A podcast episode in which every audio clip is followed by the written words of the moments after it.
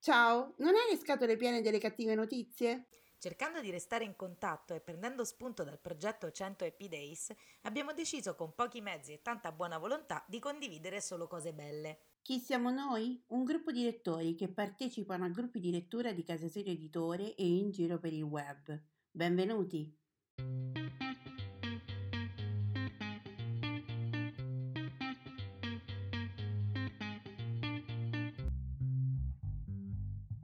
Ciao, io sono Simona e ti parlo da Rocca di Papa. Ciao, io sono Nereia e ti parlo da Barcellona, in Spagna. Mentre facevamo un podcast per Casa Sire Editore, abbiamo dovuto coinvolgere i nostri amici per dare una risposta più articolata a un nostro ascoltatore e ci siamo resi conto che la risposta collettiva funzionava. E così abbiamo deciso di intraprendere questo percorso per rallegrare la giornata di tutti con un buon pensiero. Sono appunti, pensieri sparsi, sfoghi o ricordi, non necessariamente parlano di libri. Sono un modo per sentirsi e lasciare un messaggio in bottiglia a chiunque avrà voglia di accoglierlo. Ci siamo ispirati al lavoro fatto da Alessandra Pagani con il suo 100 Happy Days sul gruppo omonimo Facebook. E questa è la ventinovesima puntata di Vocida d'Italia. Buon ascolto. Buongiorno, sono Federica da Roma. Oggi mi sono lasciata ispirare da Gianni Rodari, il favoloso Rodari che adoro, del quale ricorrono due anniversari. 40 anni dalla sua scomparsa e 100 dalla sua nascita. Era nato infatti nel 1920, l'anno in cui nacque la mia mamma. Quest'oggi vi voglio leggere in principio la terra. In principio la terra era tutta sbagliata. Renderla più abitabile fu una bella faticata. Per passare i fiumi non c'erano ponti, non c'erano sentieri per salire sui monti ti volevi sedere? Neanche l'ombra di un panchetto. Cascavi dal sonno? Non esisteva il letto. Per non pungersi piedi, né scarpe né stivali. Se ci vedevi poco, non trovavi gli occhiali. Per fare una partita non c'erano palloni. Mancava la pentola e il fuoco per cuocere i maccheroni. Anzi, a guardare bene, mancava anche la pasta. Non c'era nulla di niente 0 via 0 e basta. C'erano solo gli uomini, con due braccia per lavorare, e agli errori più grossi si poté rimediare. Da correggere però ne restavano ancora tanti. Rimboccatevi le maniche, c'è lavoro per tutti quanti.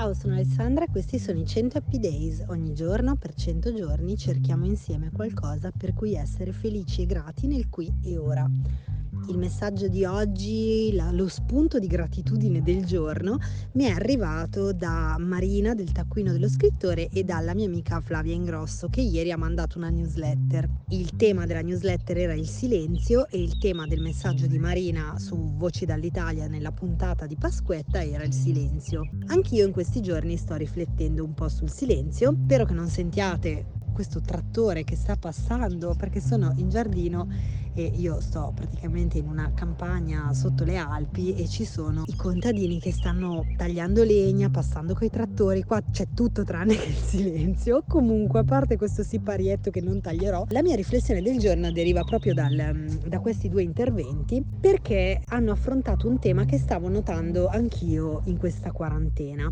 Vi, faccio, vi racconto la mia esperienza. Io sono una persona introversa che ama stare in solitudine e sto facendo la quarantena con altri sei adulti e un bambino di un anno. Quindi i momenti di solitudine che sono per me utili per ricaricarmi, per ricaricare la mia energia, sono limitati, anche se abbiamo abbastanza spazio per avere dei momenti mm, singoli, però mm, comunque ci sono tante persone con cui interfacciarsi per me e quindi ho dovuto trovare uno stratagemma per passare qualche, qualche momento con me stessa e non è facilissimo. Ho iniziato, di solito io cosa facevo quando mi isolavo un po' dagli altri? ne approfittavo per leggere un romanzo oppure guardare le notizie, guardare i social, cazzeggiare nella maniera più t- comune a tutti.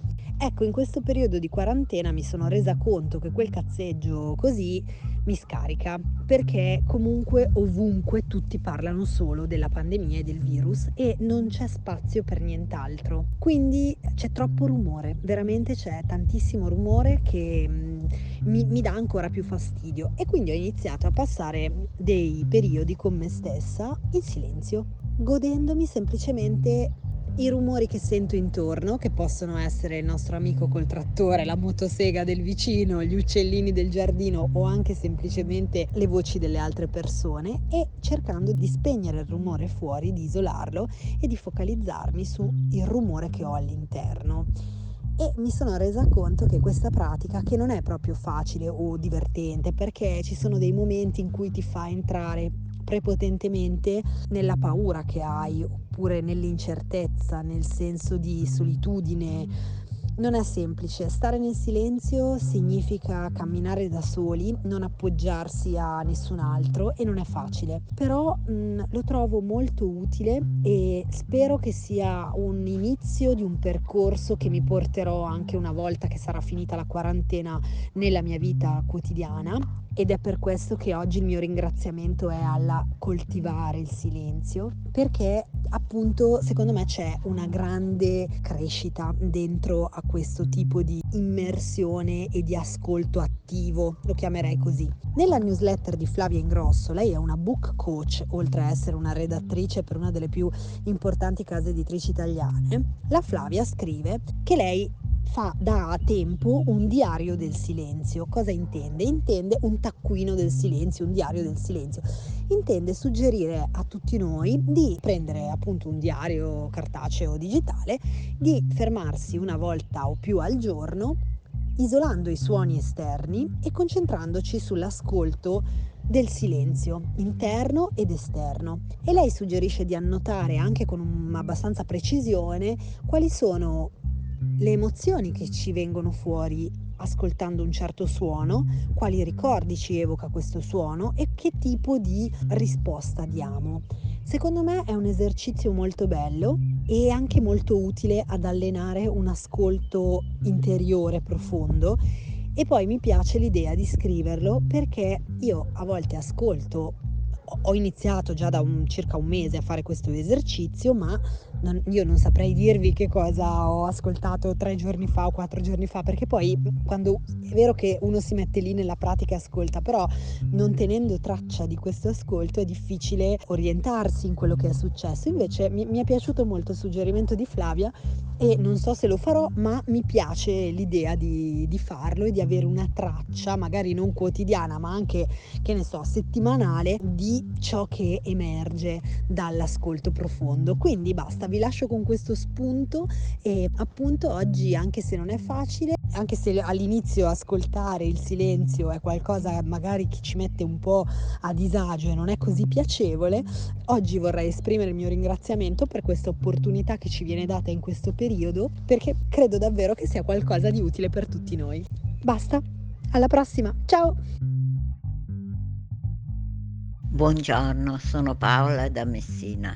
Oggi vorrei leggervi una poesia brevissima di Ezra Pound che credo possa essere una metafora dei tempi che stiamo vivendo. Si intitola Lume spento.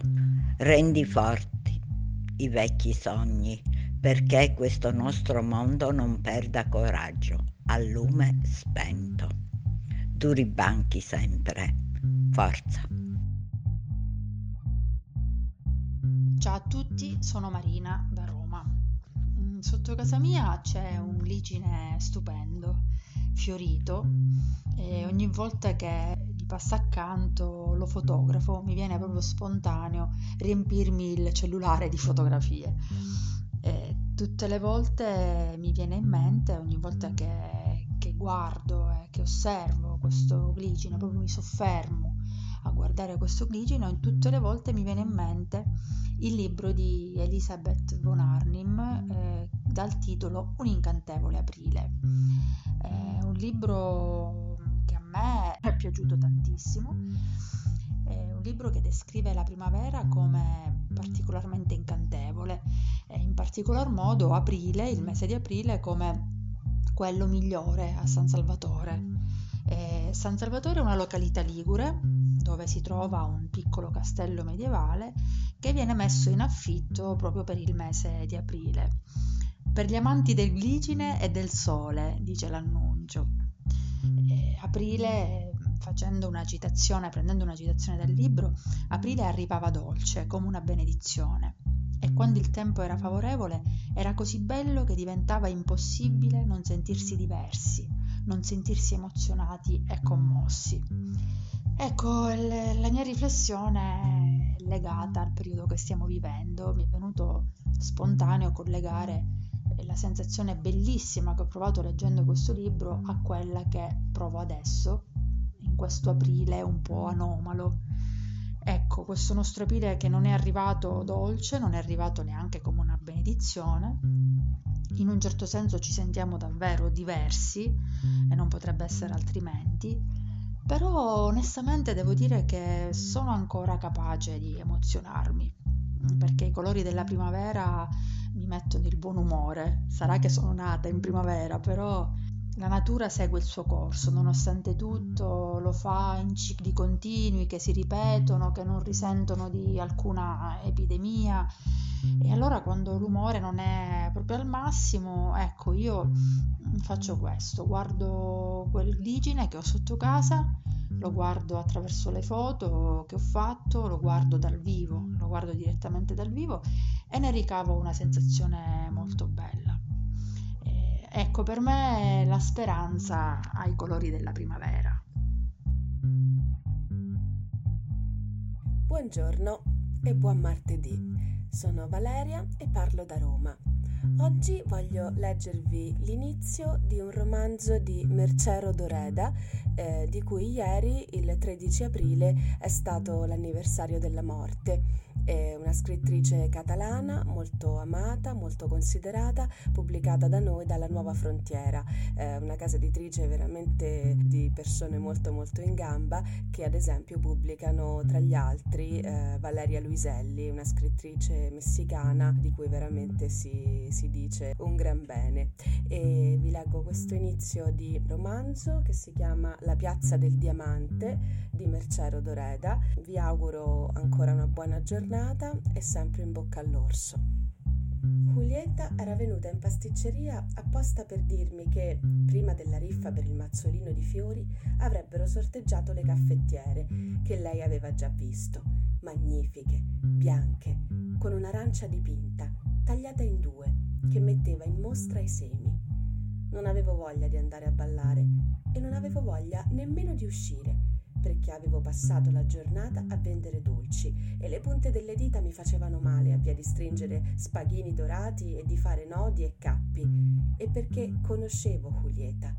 Per lei la notte finiva all'alba e dormire o non dormire le era indifferente, ma ne avessi o no voglia, finii con l'accompagnarla, perché ero fatta così. Mi dispiaceva se qualcuno mi chiedeva una cosa e dovevo dire di no. Ero in bianco da capo a piedi, veste e sottoveste inamidate, scarpe come un sorso di latte, orecchini di pasta bianca, tre braccialetti a cerchio in stile con i pendenti, una borsetta bianca di incerata, secondo Julietta, con la chiusura dorata a forma di conchiglietta. Quando siamo arrivati in piazza, i musicanti già stavano suonando. C'era una decorazione di fiori e ghirlande di carta di tutti i colori. Una ghirlanda, una striscia di fiori, alternate. C'erano fiori con una lampadina dentro e la copertura era come un ombrello a rovescio perché i capi delle strisce erano legati più in alto che al centro, dove si riunivano tutte. L'elastico della sottoveste, che mi aveva dato non poco da fare per passarlo con una forcina che non voleva passare, fissato con un bottoncino e un occhiello di filo, mi stringeva. Dovevo avere già un solco rosso in vita, ma ogni volta che l'aria mi usciva dalla bocca, l'elastico mi tormentava di nuovo. La pedana dei musicanti era circondata da asparagina che faceva siepe e la sparagina era decorata con fiori di carta legati da un sottile fil di ferro. E i musicanti sudati e in maniche di camicia. Mia madre, morta da tanti anni, che non mi poteva più consigliare, e mio padre sposato con un'altra mio padre sposato con un'altra e io senza mia madre che viveva solo per occuparsi di me. e mio padre sposato e io giovinetta e sola in piazza del Diamante, in attesa che sorteggiassero caffettiere, e Julietta che gridava perché la voce passasse al di sopra della musica. Non sederti che ti sgualcisci tutta! E davanti agli occhi le lampadine vestite di fiori e le ghirlande attaccate con colla d'acqua e farina, e tutti contenti, e mentre guardavo imbambolata una voce all'orecchio. Balliamo? Quasi macchinalmente risposi che non ero capace e mi girai a guardare. Mi trovai davanti un viso tanto vicino da non riuscire a vedere bene com'era, ma era il viso di un ragazzo. Fa lo stesso, mi disse, ma io me la cavo bene e glielo insegno. Ho pensato al povero Pere, che in quel momento era rinchiuso nei sotterranei del colon a cucinare in grembiule bianco, e ho commesso la sciocchezza di dire: E se lo sa il mio fidanzato? Quel ragazzo mi si accostò ancora di più e aggiunse ridendo: Così piccola e ha già il fidanzato. E mentre rideva, le labbra gli si distesero e gli vidi tutti i denti. Aveva due occhietti da scimmietta e portava una camicia bianca con un righino azzurro, zuppa sotto le braccia e con il bottone del colletto slacciato. Quel ragazzo all'improvviso si girò di schiena e si alzò in punta di piedi, piegandosi da una parte e dall'altra. Poi si girò di nuovo verso di me e mi disse scusi e si mise a gridare. Ehi! Avete visto la mia giacca? Stava accanto ai musicanti, su una sedia. Ehi! E mi disse che gli avevano portato via la giacca e che sarebbe tornato subito e se per favore lo aspettavo. E si mise a gridare: Sintet! Sintet! Julietta, color canarino con ricami in verde, venne fuori da non so dove e mi disse: Coprimi, che devo togliermi le scarpe, non ne posso più.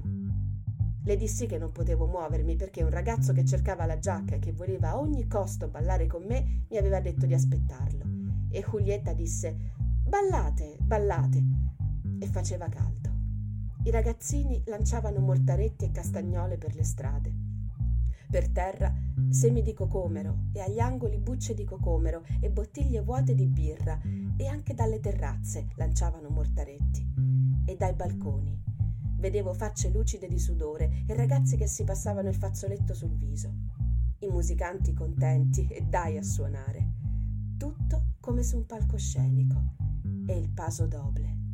Mi trovai a muovermi avanti e indietro e come se venisse da lontano, da tanto vicina che era, sentii la voce di quel ragazzo che mi diceva Lo vede che sa ballare? E sentivo odore di sudore e odore di acqua di colonia svanita e gli occhi da scimmietta brillanti accanto ai miei e ai due lati del viso la medaglietta dell'orecchio l'elastico conficcato in vita e mia madre morta che non poteva consigliarmi, perché ho detto a quel ragazzo che il mio fidanzato faceva il cuoco al colon e si è messo a ridere e mi ha detto che lo compiangeva davvero perché in capo a un anno sarei stata la sua signora e la sua regina e che avremmo ballato in piazza del diamante.